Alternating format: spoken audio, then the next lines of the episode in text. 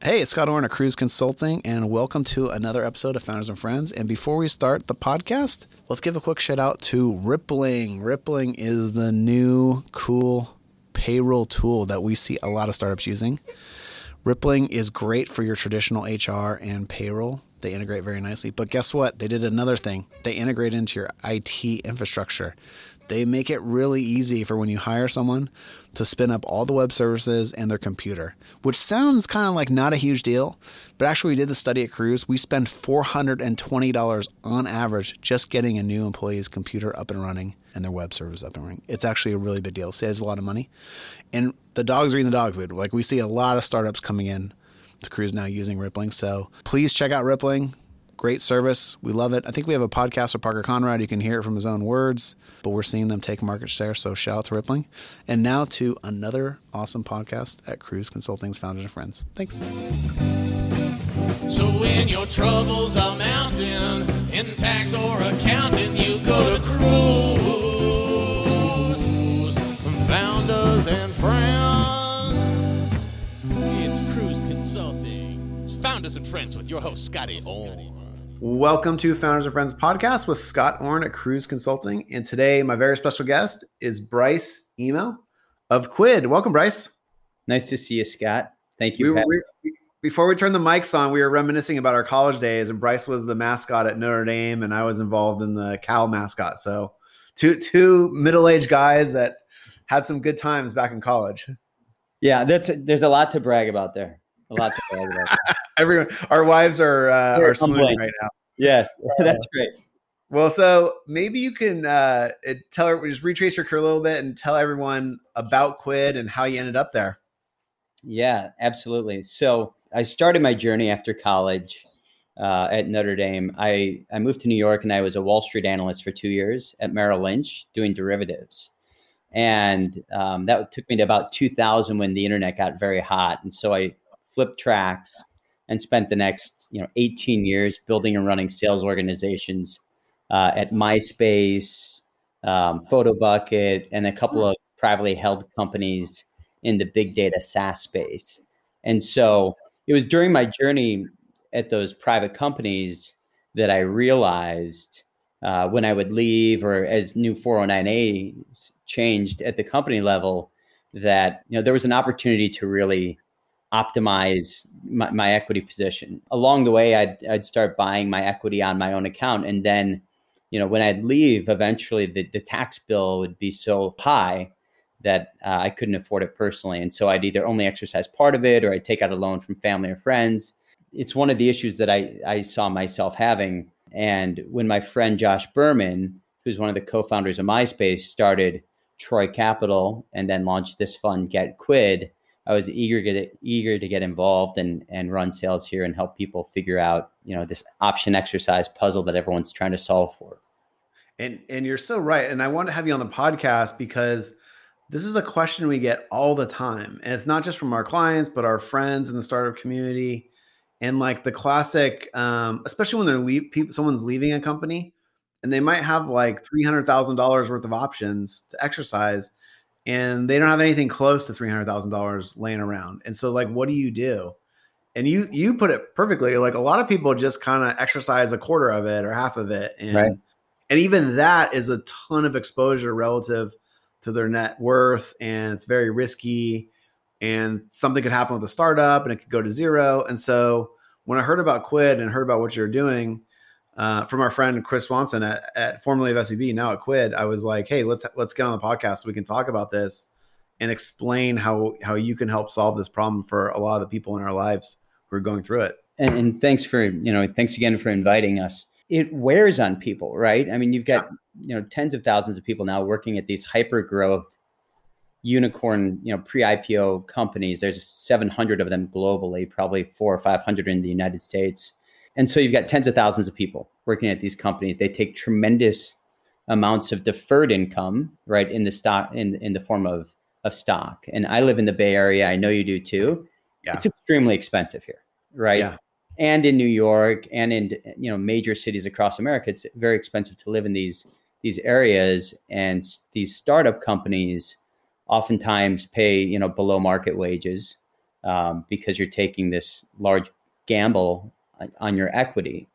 And it um, it creates a lot of stress when you, one, worry about maybe leaving the company, right? Not being able to exercise your options. Two, as the company continues to increase in value, the cost of those options and the tax consequence becomes more expensive on a monthly, quarterly, yearly yeah. basis. And so helping people gain peace of mind that, yes, you can, you will be able to buy your options, right? Yeah. They will not go unexercised because of companies like Quid out there. Uh, it's a great thing to do, one. Two is, you know, the level of education in the marketplace around equity is very, very low. It's it's shocking when you think about the gamble that people take at these these startup companies, that they really still don't have a great mentor in many of these companies or through their personal networks of people who've been who've done this, because it's not that old. Only in the last ten years have people taken a lot of risk in stock.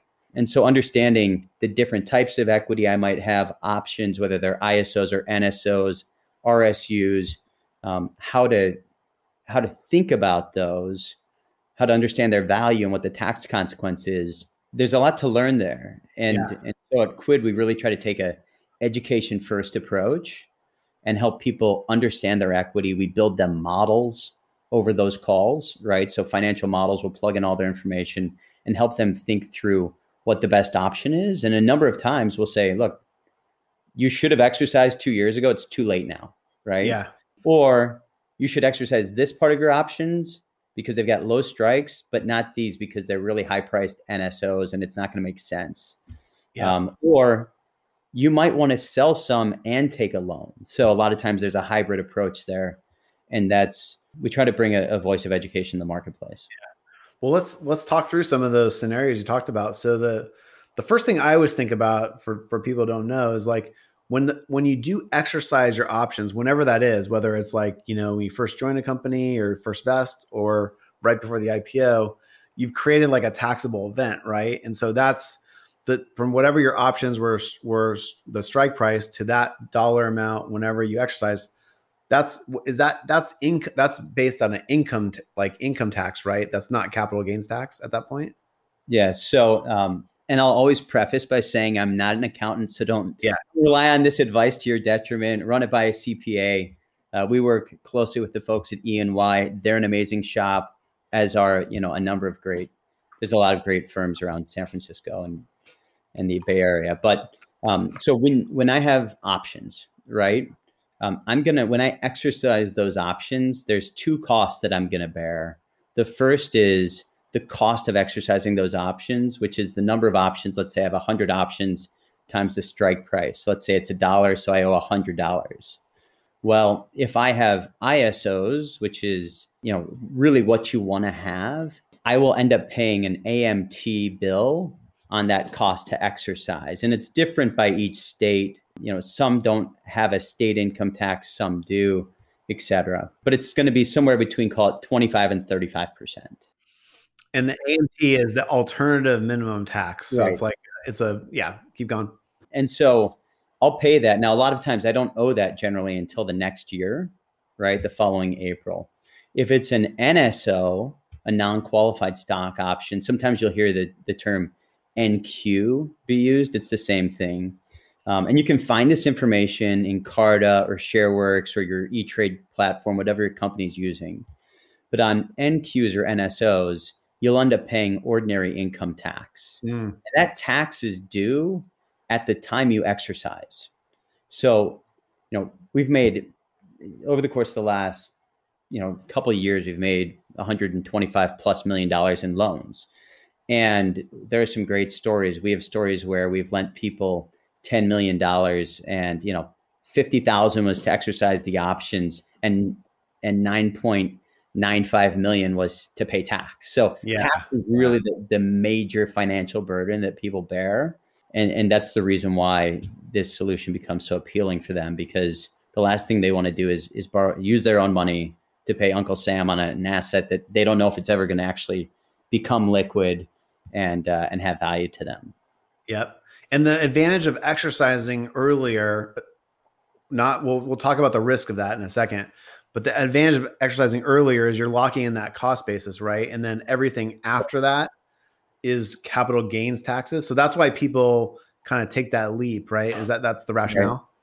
Yeah, that's the rationale. And of course, there are some holding period requirements and things like that in order to get long-term capital gains.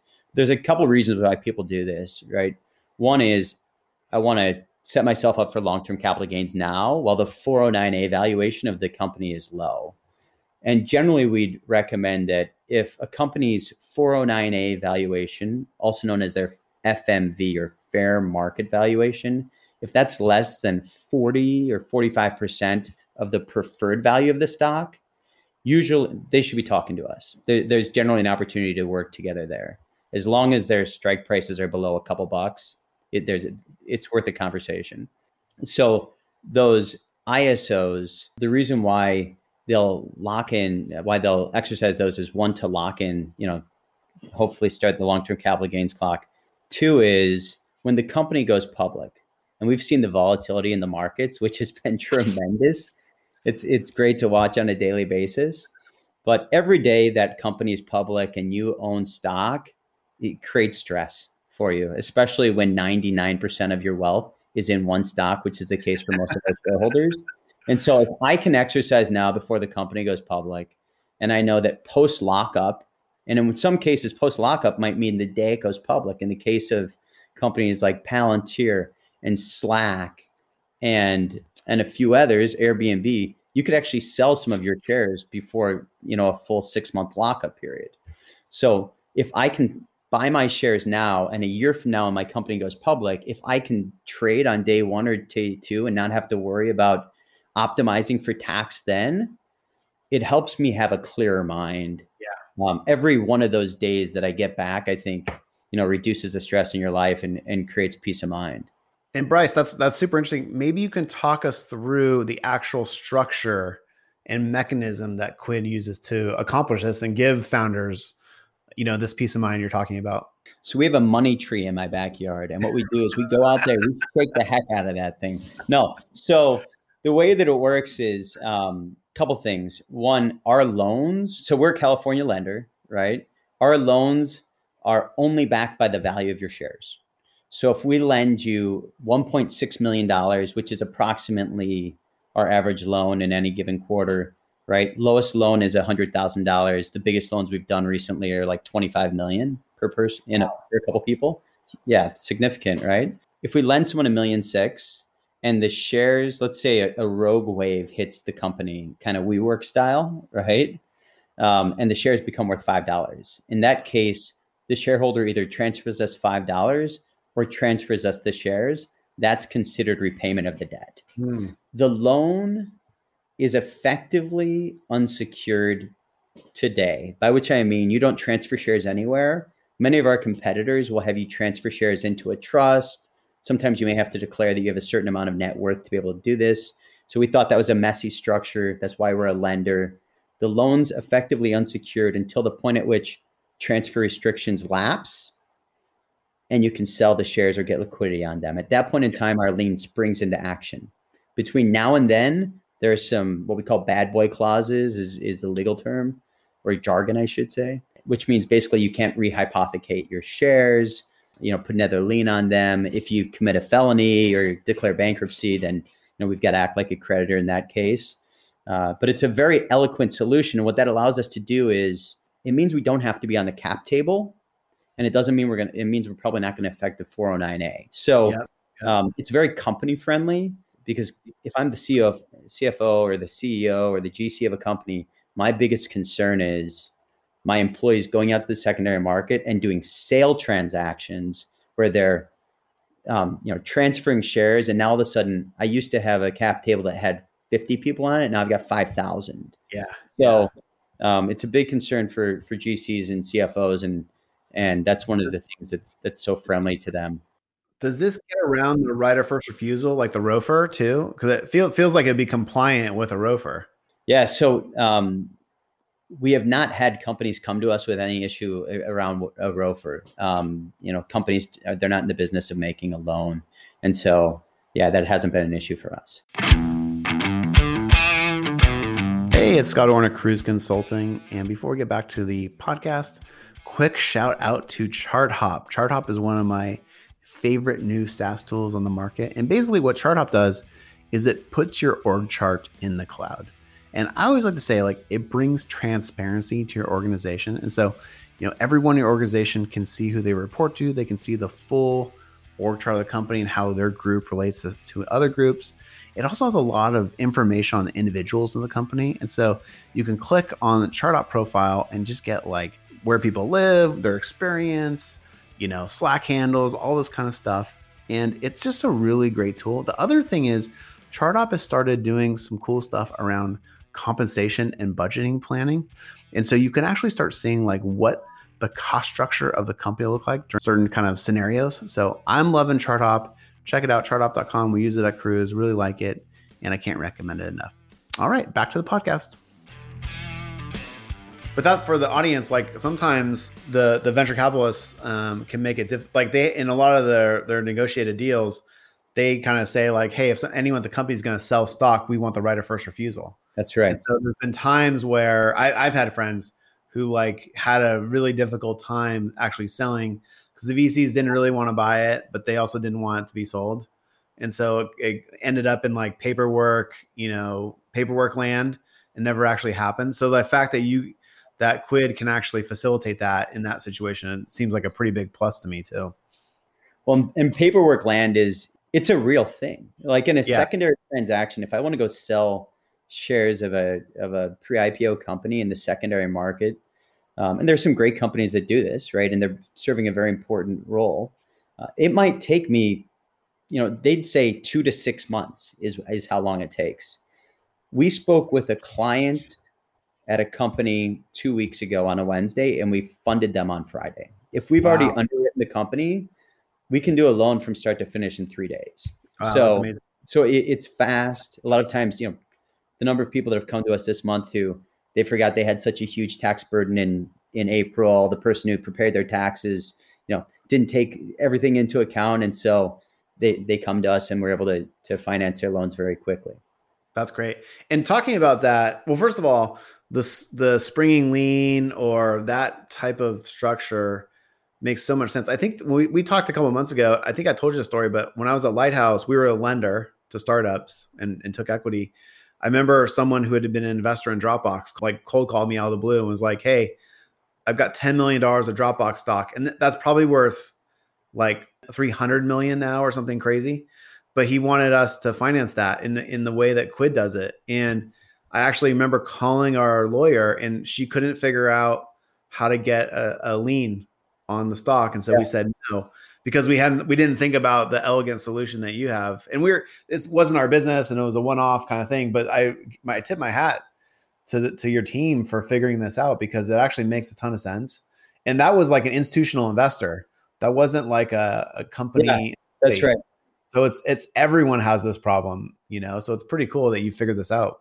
Well, I'm, I'm happy you bring that up, you know, for two reasons. One, you know, our founders, um, you know, Samit and, and Josh and Anthony, our partners, and, and Landon on our team did a ton of work too, but to come up with a solution like this was not a trivial task. They spent a year, yeah. you know, working with our partners very carefully and very closely to construct something that was very company friendly and also helped us achieve our investment objectives that we were pursuing. It's not something that's easy to do. The second reason why I like what you said is just a few weeks ago, we did a loan for um, over twenty million dollars to an institutional investor who had a capital call, right? Yeah. So if I'm getting a capital call or, or sometimes there's, you know, opportunistic moments where they can, you know, put some more money to work at, at a great valuation. And so if you think about institutional investors, they don't have margin capabilities or margin loans the way that you would on a publicly traded stock. So we're starting to see, and we've done a number of transactions over the course of the last couple of years with institutions who have that same reason. Either they need to buy out, you know, an L P wants to, to get out of the fund, they have a capital call, or they have an opportunistic moment to to take on more ownership in the company. I can totally see this for um, kind of funds that are older, that maybe their ten-year windows closing or a little bit longer. And then at Lighthouse, we were like three extensions in or something. I think our fund was at thirteen years. And uh, and there's no more money in the fund at that point. So like using a solution like this is pretty helpful. Um, that's really cool. Well, maybe you could talk about, you talked about how if you've underwritten a company already, you can move fast. Maybe you could talk about what types of companies, you know, what's what parameters they ha- need to have. And then um, maybe some some success cases of, of companies you've worked with. Sure. So um, the companies where we'll, that will underwrite, our, our rule of thumb is this. If the company is worth over a half billion dollars, is doing fifty million dollars in revenue and growing by fifty percent year over year, we'll have a conversation with these people. Now, Chris and I spoke with a company, you know, just before this call that's worth four hundred million, but they're crushing it. They're growing super fast. And, you know, with the growth rates of many of these companies, they might be worth four hundred today. In a year from now, they could be worth a billion three. So yeah. we, we have yeah. some elasticity in our thinking and we try to be flexible. Yeah. Um, the reality is most of the companies we're making loans are probably worth a billion dollars plus. Yep. Um, we focus on, you know, the cloud, we focus on tech, uh, we focus on, on businesses that are not going to be, uh, terribly capital intensive with mm-hmm. massive pref stacks where there's, where there's a lot of risk to us. Uh, but we have, you know, we weren't doing loans in the crypto space a year ago. And now we're actively talking with people at a number of cryptocurrency yeah. companies because it's become more mainstay. And it feels yeah. like, you know, some of these companies are going to get, get public and get some liquidity. And, and if they feel better to us, we like the space more than we used to. Yeah, that makes total sense. And then once you've kind of qualified a company, it's, it's easy to, to, you know, once you've done one deal, you can do a bunch of deals because you've already underwritten. That underwritten is like a fixed cost that you already spent, right? That's right. That's yeah. right. That's cool. And, and so that underwriting process probably takes us, you know, three or four weeks. Uh, it's a light lift on the company's part. Generally, a call with the C F O or somebody who has good data on the company under N D A uh, will help us, you know, get through that underwriting process. We've done it with, you know, just a couple calls with C F Os in the past, and it moves fast. Nice. Very cool. Maybe you can talk about like the cost. Like, how does Quid make money? What cost does the the, the option holder or individual bear? How does this work for their for them? Sure. So, and I mentioned this earlier in our chat, uh, we build these financial models or Excel spreadsheets for everyone we talk to. And the reason why we do that is this is not an inexpensive loan, right? It's only recourse to your shares. So we take on a lot of risk. Yeah. I mentioned WeWork before. We actually made loans to shareholders at WeWork. Now, luckily we were there early, but there's still, you know, it only takes a couple of bad companies for your fund yeah. to have, have a tough yeah. time. So why we build these models, because the question is, is our loan cheaper than the opportunity, opportunity cost of selling today? Or is it less expensive than if you end up paying ordinary income tax on the whole thing because you exercise? And is it cheaper than like the stress that it's going to cause you, mm-hmm. right? When your company goes, goes public. And so, Um, there's three costs. Uh, the first, and this is pretty standard for anyone in our space. Um, there's going to be a transaction fee up front, which is how our companies basically fund the company and survive our operational costs until yeah. you know the average company that we're making a, a loan to their shareholders might be outstanding for two to four years. So it's yeah. so there's a transaction cost up front. There is a an interest rate. It's a simple interest rate, uh, and then. And it's annual. And then the third is a percentage of the shares. Now, the person will probably never transfer us a single share. If they do, they're going to be a one percenter because very few people have ever transferred shares. People settle yeah. it in cash the same way you would a futures contract. Meaning they would sell some of their shares in the market after an I P O and then just pay you cash instead of actually sending you shares, right? Correct. Exactly right. And so there's actually two things that they'll do. One, they'll either sell shares in the in the market, or two, they'll take out an asset-backed loan from their bank at that point in time because they'll have unencumbered shares. Yeah. Um, and their cost of capital at a, you know, at a First Republic we were on the phone with this morning, or Merrill Lynch, Morgan Stanley, U B S, Goldman Sachs, all these amazing banks, their cost of capital is so inexpensive yeah. on publicly traded stocks. They'll use that to pay off our debt as soon as it's possible because our stock fee changes based on duration. And yeah. so you can pay it off sooner rather than later. And we actually have a number of clients who they used our our loan solution a year, two, two, uh, two years ago, right? And now the price of their stock in the secondary market has increased fourfold. That's not an exaggeration. It's up four X. And so yeah. they're like, look, we want to pay off the loan now because I'm going to do a secondary sale and I'm also going to take some liquidity. And so we do find that a number of people do that as well and don't wait yeah. until I P O. But they locked it in. They locked that cost basis in four years That's ago, right. and it's a great deal for them. So yeah, that makes total sense. So it's so it's it's expensive money in the sense if you stared at it on a blank piece of paper, but the arbitrage you're saving on taxes and peace of mind is makes it makes it really attractive for people, basically. Well, and not just and not just that, because you know a, a nice chunk of our business is people are using these funds to start businesses, buy houses, they're getting married, they're having kids, they want to set up trust for their children, what have you. Yep. And so if you compare, if I want, let's say I feel like I need three million dollars because I'm buying a house or, or something like this, right? If I go sell my shares, I've just capped the opportunity of those shares that I've sold, right? We find that with a loan, you only probably need thirty or forty percent growth over the course of a couple of years in order to be better off with the loan than you are with a sale. Most of the companies we're making loans to are growing by one to three X per year. So that's a, that becomes a no brainer for them when they, when they see the side-by-side math. Yeah. If you've t- sold those shares, you don't get the appreciation on it. So it's better to, to do the loan, lock it in, and then benefit the, from the appreciation and then sell it down the road and pay the loan off. That's, that's the, the structure. That's exactly right. Yeah. That makes total sense. I, I, you really got something here. It's really cool. So you've done, you Quid's done about one hundred twenty-five million dollars worth of deals. Yeah. I'll say that number just to be safe because it's, it's, it's larger than that, but, um, but I always like to be conservative. Yeah. Well, you've, you've built something super cool.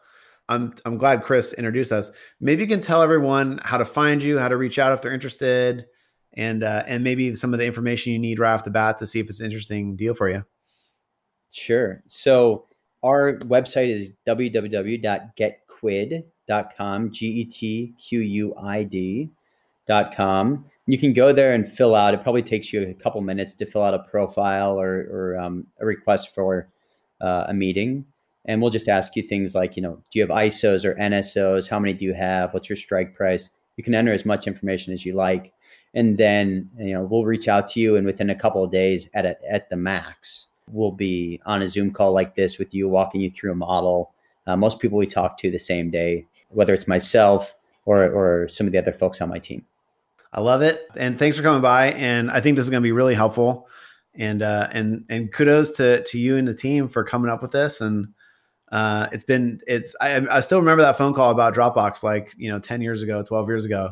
So capitalism is beautiful, figures things out. And now people are going to have this problem solved going forward. So really neat. Thank you very much. And thanks for having us on the show. Love the folks at Kruze Consulting, and congrats on what you and uh, your wife have built. Thanks, Bryce. Appreciate it. Take care. So when your troubles are mounting in tax or accounting, you go to Kruze. Founders and friends. It's Kruze Consulting. Founders and friends with your host, Scotty Orn.